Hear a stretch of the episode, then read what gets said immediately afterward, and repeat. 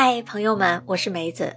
春分已到，我们已经逐渐走出了疫情的阴霾，迎来了明媚的春天。相信啊，很多朋友已经开始计划出国旅游了吧？而东南亚很多国家都有很多的旅游胜地。不过啊，本期节目梅子并不是要介绍东南亚旅游攻略，而是要和你们聊一聊去泰国旅游的安全问题。欢迎收听《乐活南洋》，芝芝梅带你聚焦东南亚。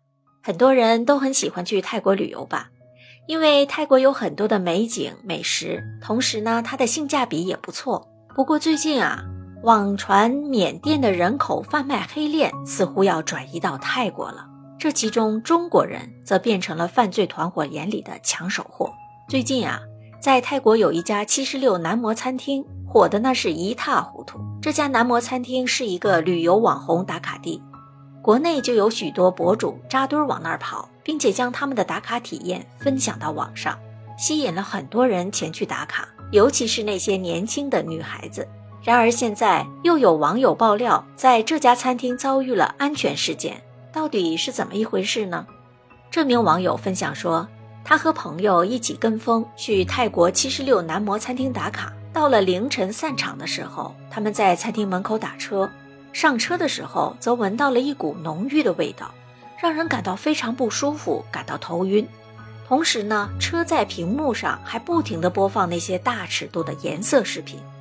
两个人顿时感到恐慌了，连忙谎称钱包落在餐厅里，要回去拿。下车之后，两个人都感觉头昏脑胀，幸亏早下车了，否则马上会失去意识的，后果不堪设想。最后呢，该名网友取消了所有的计划。直接订票回国了。同时，在三月九号的时候，有一个网络大 V 博主也提到了泰国男模餐厅和柬埔寨小六的背后是一种仿照缅甸诈骗的翻版诈骗套路。因为这几年啊，缅甸北部诈骗集团已经全面战术性升级了，从当初简单的电话诈骗升级包装成一种情怀诈骗。这次啊，泰国男模餐厅突然爆火，事出反常必有妖。这就是一种新型的诈骗手段，把这种男模餐厅大肆宣扬成女孩子的天堂，吸引更多的女性朋友去玩，继而实施诈骗手段。关于刚刚提到的这个柬埔寨小六又是谁呢？他经常在网上分享柬埔寨的风土人情，让很多人对柬埔寨产生了向往之情。他很可能是著名的缅北诈骗犯罪集团亨利集团的小头目之一哦。最近有细心的网友发现，柬埔寨小六的 IP 地址的确换成了泰国。